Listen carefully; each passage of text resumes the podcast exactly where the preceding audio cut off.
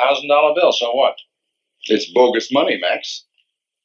Are you sure, Chief? I'm positive. That's funny. Feels real. Looks real. It's even got a picture of President Goldwater on it. Max, Goldwater lost the election by 17 million votes. Oh, yes, I remember now. Missed it by that much.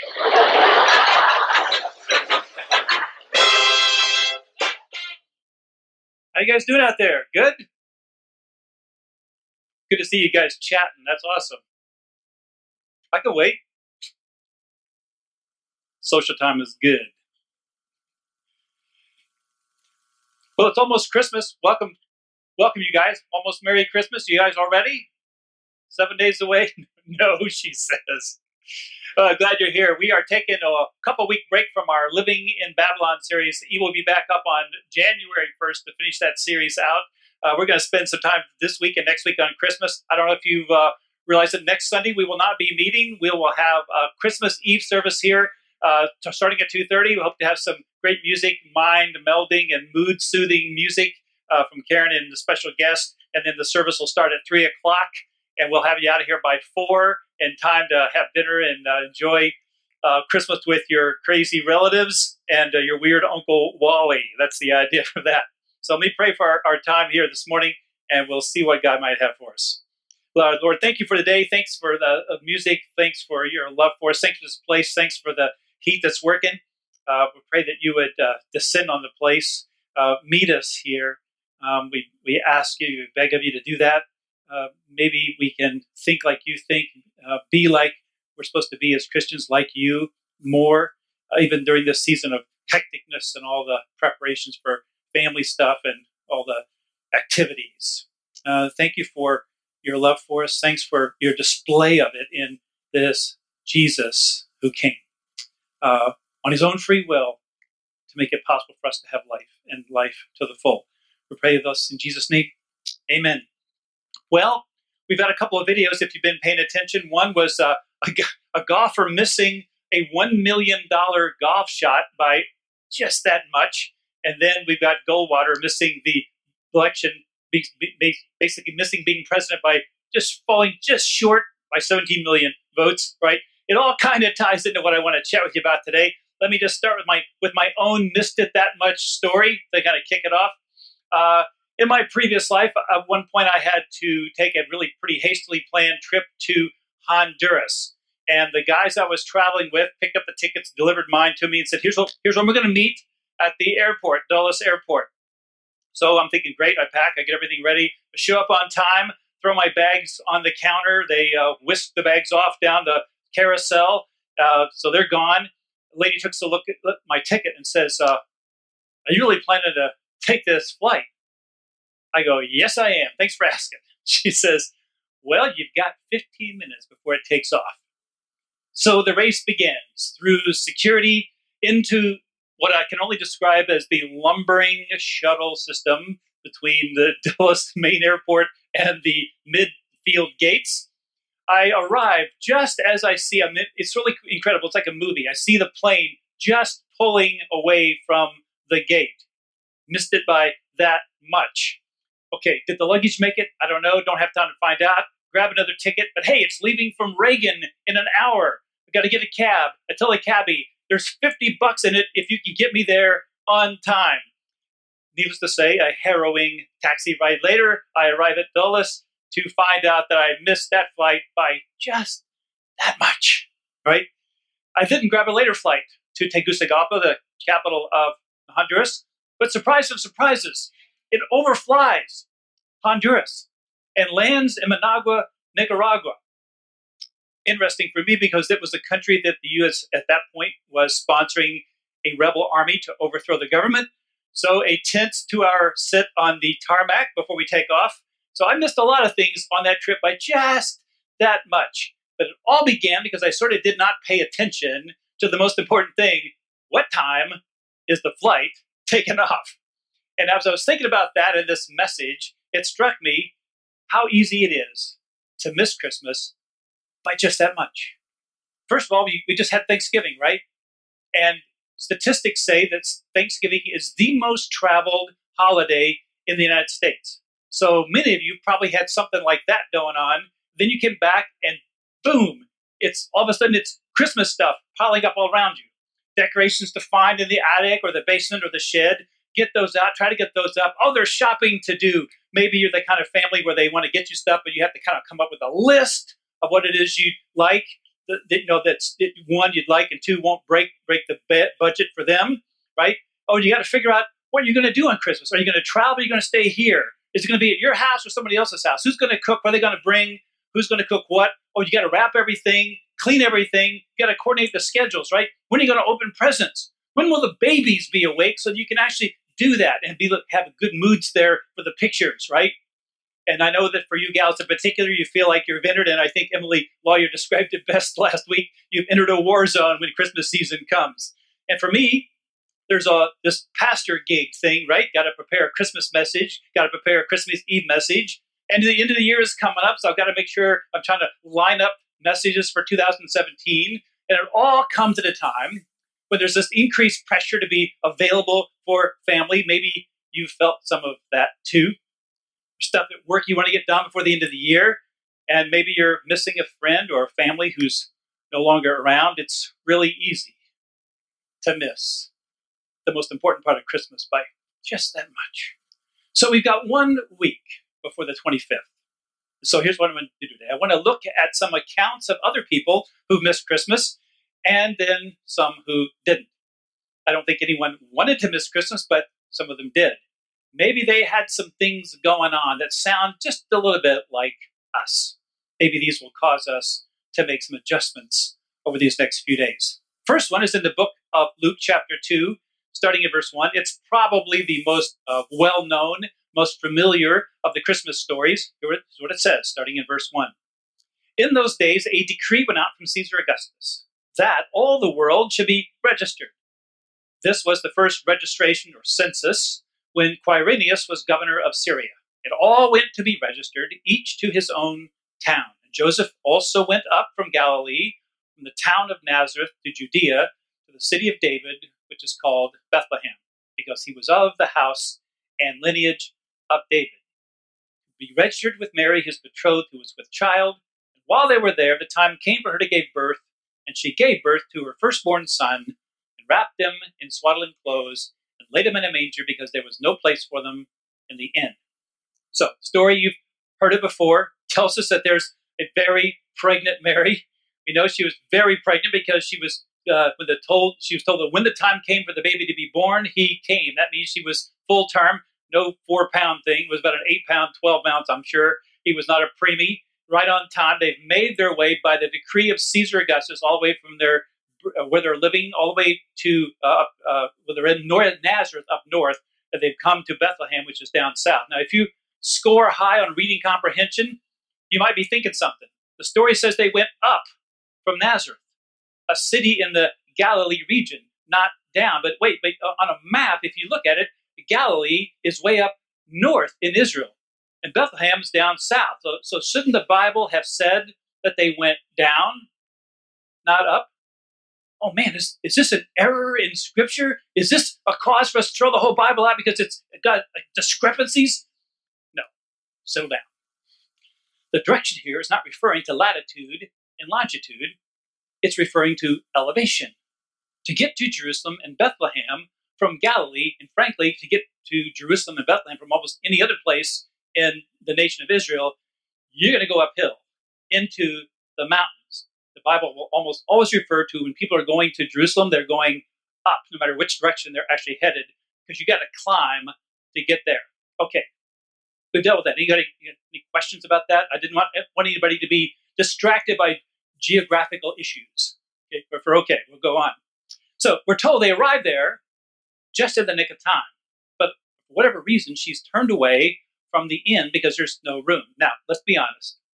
In our day and age, in our culture even, if someone is ready to give birth, we would probably note that as something rather urgent. And dealing with the pregnant gal uh, would no doubt rise to the top of our priority list we we got an emergency here. We got to take care of this. We got to do whatever's required to help get this pregnant lady the care and attention that she needs, right? But here's an inn that turns her away. And we kind of have to assume that there's an innkeeper who did it. Probably had a no vacancy sign out. I think a lot of times this guy can get a bad rap. We vilify this person as the kind of non caring moron that we love to hate.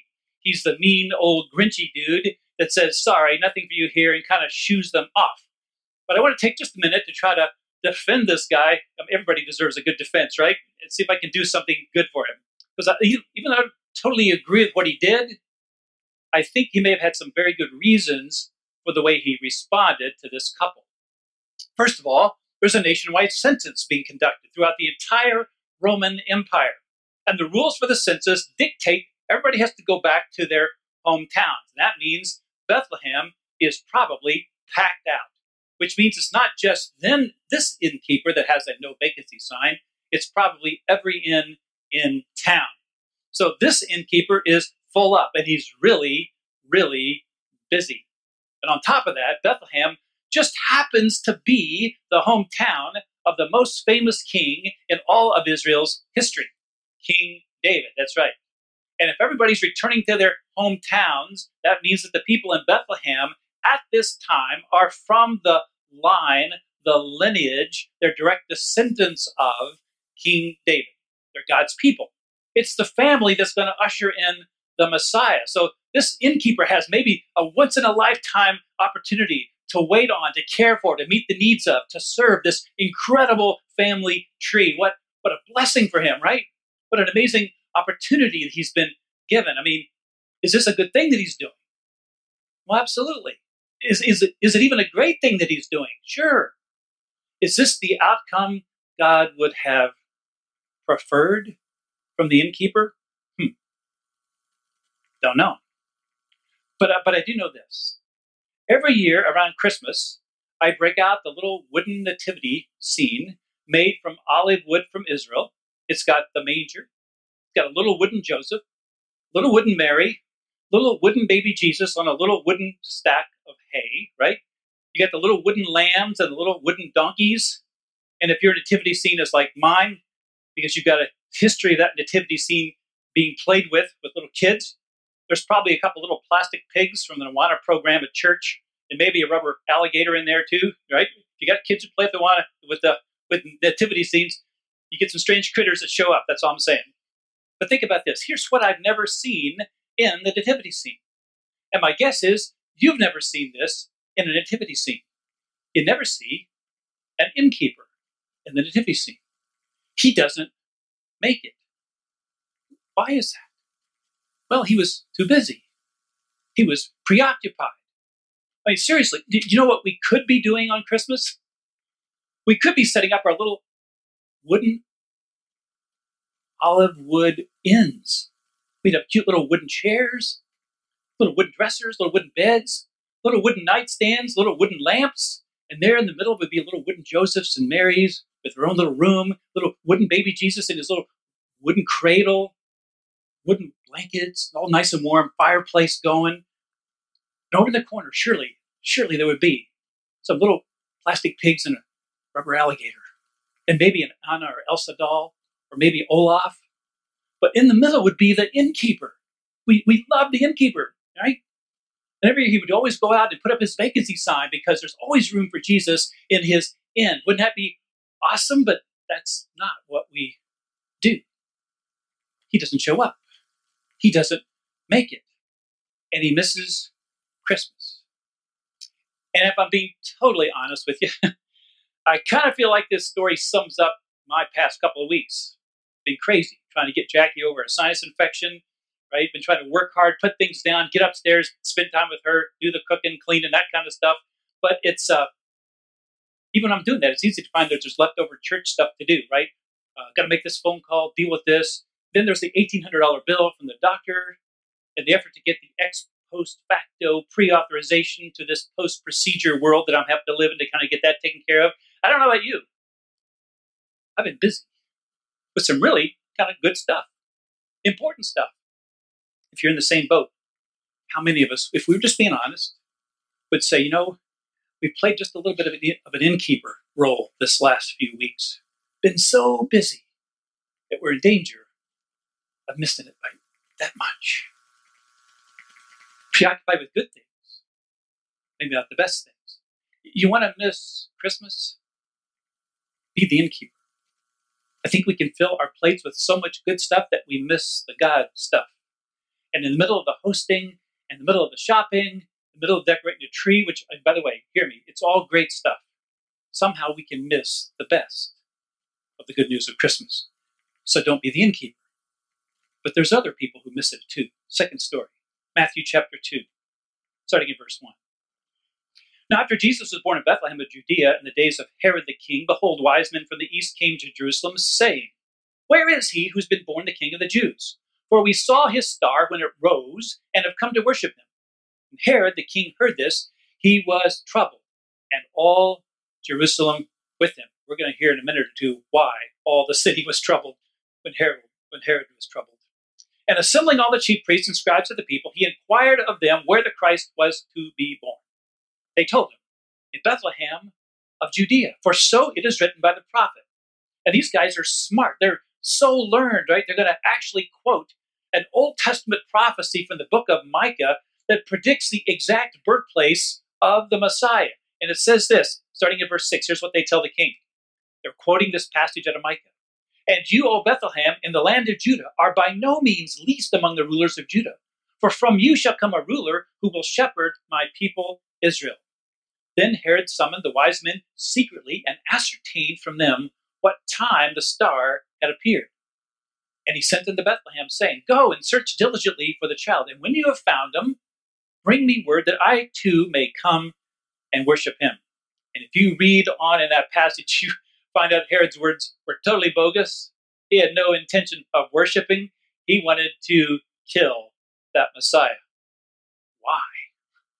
Well, he was threatened. Wait, get serious. I mean, Herod's afraid of a little baby. Was that baby got like super wrestling skills or something? Why is he threatened by a baby?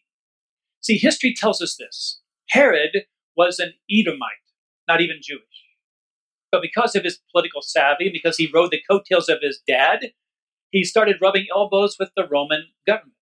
And he did this so well that eventually he was named King of the Jews by the Roman government. Wait a minute, the guy's not even Jewish. He's walking around with the title, King of the Jews. Yeah. So when there's a prophecy that a child is going to be born who's going to have the title, King of the Jews, you think Herod feels threatened? Yeah. Not for his life, but for his crown and his position. That's what was on the line. And listen, he guarded that with everything that was in him. History tells us Herod married a Jewish woman named Marianne just to make himself a little more eh, acceptable to the Jews. He was incredibly jealous, suspicious, and afraid of losing his position and power. In fact, one time he was fearing a threat. He had the high priest, Aristobulus, who was the brother of Marianna's wife, drowned, and then through this big funeral thing where he pretended to weep, right? He then ultimately had Marianne herself killed, then her mother, and two of his own sons. Five days before he died, he killed a third son. He knew that no one would mourn his passing in Jerusalem. So he had his uh, the army arrest all of the distinguished citizens of Jerusalem and hold them in prison. And at the moment when Herod died, they were to be executed to ensure that there would at least be some mourning taking place in the city of Jerusalem at his passing. those barbaric acts were only exceeded by his attempt to kill all the male children in Bethlehem and environs who were two years old or younger to thwart any potential threat to his throne. And when we read this, we tend to see Herod as this like incredibly evil dude, so much in competition with Jesus that we sort of just write ourselves out of the story because that would never be me, right? I mean, that would never be you, that would never be us. I mean, maybe, just maybe, we might have some innkeeper tendencies here and there, you know, getting really busy with the good stuff that we maybe miss the God stuff. But hey, I'm, I'm no Herod. And because we don't think so, we miss seeing ourselves in him. So listen, Jesus Christ, he laid down his life for ours. Every one of us who are Christians, we have committed by declaring him to be not only Savior, but Lord, to wake up every single day and submit our lives totally to him. to surrender our wills to His. We are, as the Bible says, to pick up our crosses and follow Him daily. My life is no longer about serving me, but serving Him, believing that in doing so, I will end up with life and life to the full. That's the deal. Problem is, if you're like me, more often than not, how do we surrender?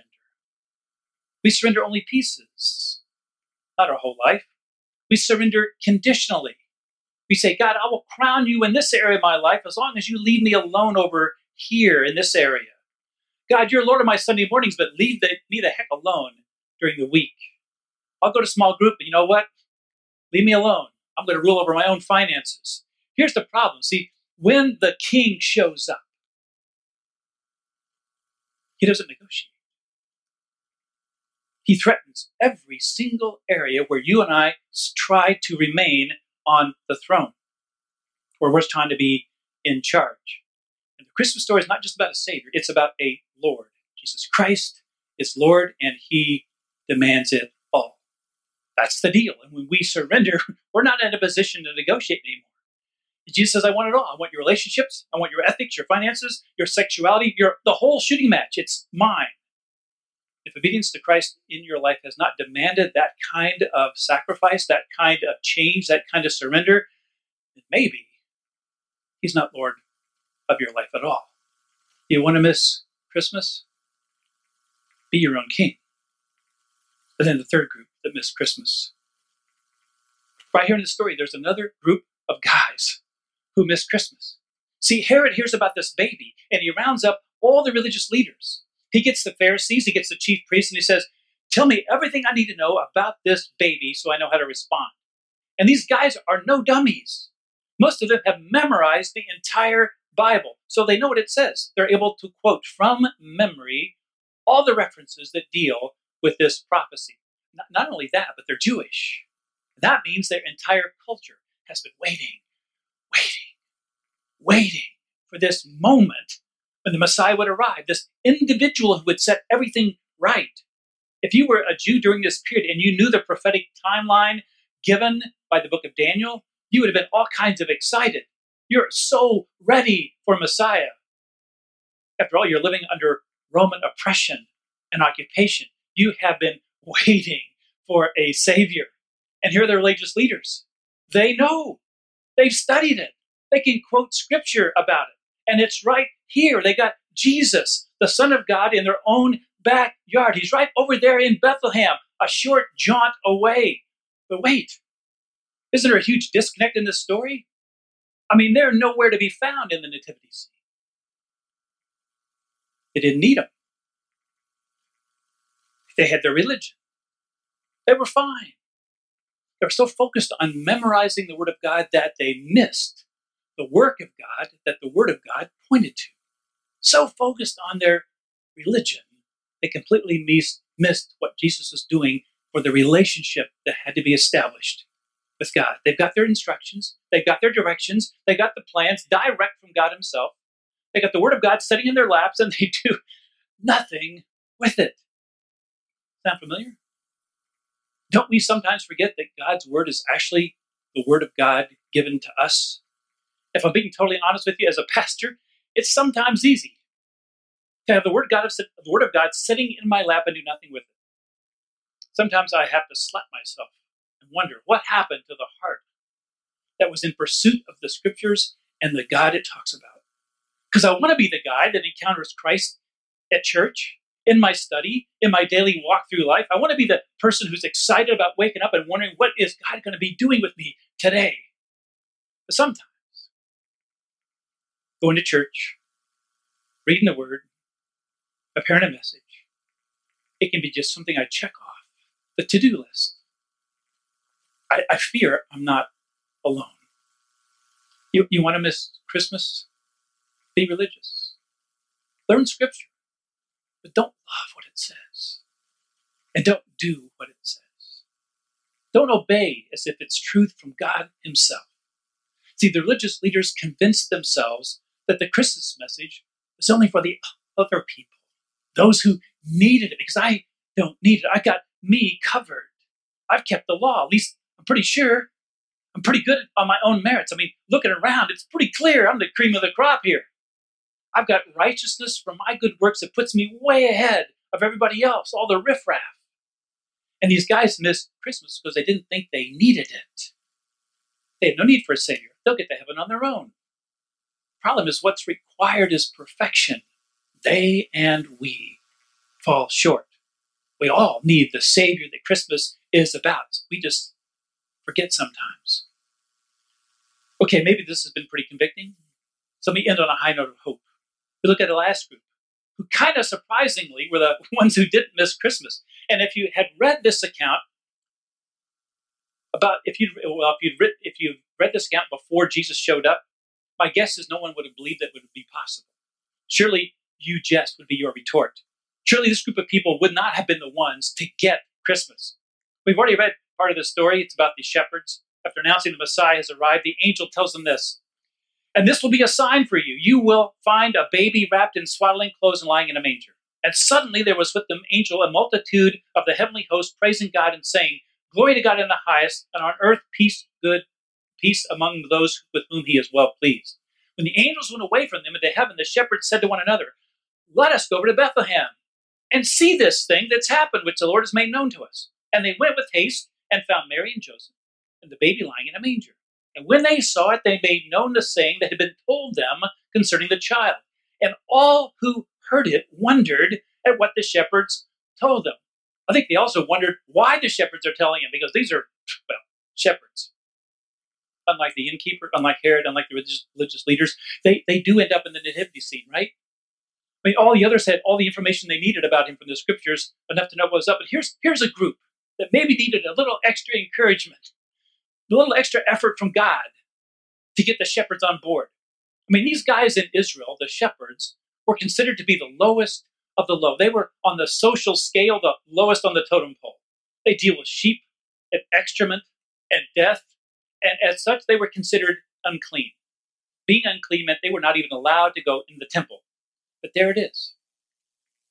There it is, John 3:16 displayed for us to see. For God so loved the world. Yeah, yeah, all the world, everyone in the world, that he gave his only son that whoever believes in him would not perish, but have eternal life. I mean, that he would send his son for the whole world. And how amusing of God to make that point this way with the shepherds. By sending the message of the birth of Savior to a group of dudes who would never have been allowed to even enter the temple and make sacrifices. Yeah, yeah, maybe they more than the innkeeper. Maybe they more than Herod. Maybe they more than the religious leaders would have needed a little extra encouragement to have even been able to imagine that they were included in God's plan to rescue anyone who would come to Christ. We're told two things about the shepherds. One, they're tending their flocks. They're doing good things, taking care of the sheep, doing what they were supposed to be doing. Angel shows up, scares them practically to death. They're terrified. The angel says, I know you're doing what you're supposed to be doing. You're looking after the sheep. It's cool, good thing, but we don't want you to miss a better thing. Leave the sheep we'll hang out here and take care of, them, make sure they don't go anywhere. That's not in the Bible. It's just my own interpretation. Don't you think that's what the angels would have done? You get, you got something more important to do than sheep right now. Get yourselves up and get to Bethlehem. Go take a look. And although they're afraid, although they're stunned, although they're shocked, what do they do? They get up and they go to Bethlehem in haste. They hear, they respond, they stop doing what they're doing, as good as it was, to get something that was better and they're so pumped up. They see the baby, they leave the baby, they start going around, they praise God, they glorify God for everything that they've heard and seen. They become the first evangelists for Jesus Christ because they weren't too busy, they weren't too threatened, and they knew they needed a Savior because they were outcasts. Look, look here's what I found interesting in this whole scene everybody got what they wanted that first Christmas. The innkeeper got to keep a full inn. Herod held on to his position, and the religious leaders got to hold on to their religion. Of course, what they got didn't last. Innkeeper's dead now, don't you think? His inn probably rubble. Herod died only a short time after the events recorded here. Pharisees are gone too. All those who died without Christ don't have a whole lot to look forward to. They sold everything for the short term and ended up losing everything for the long term. But the shepherds, they left the temporary behind. They followed and they worshiped this Savior, this Lord, this Messiah. Yeah, they may have left some sheep behind, but they gained everything for all eternity. We have one week left before we celebrate Jesus coming as Messiah. Let's not have it come and go without us taking the time to worship and celebrate this incredible love that has been shown to us. Don't be too busy. Don't be too threatened. Don't be so cocksure of your own goodness to know that just how much everything about where you are going to end up in eternity rests on Jesus because you don't want to miss it by that much. Let's pray.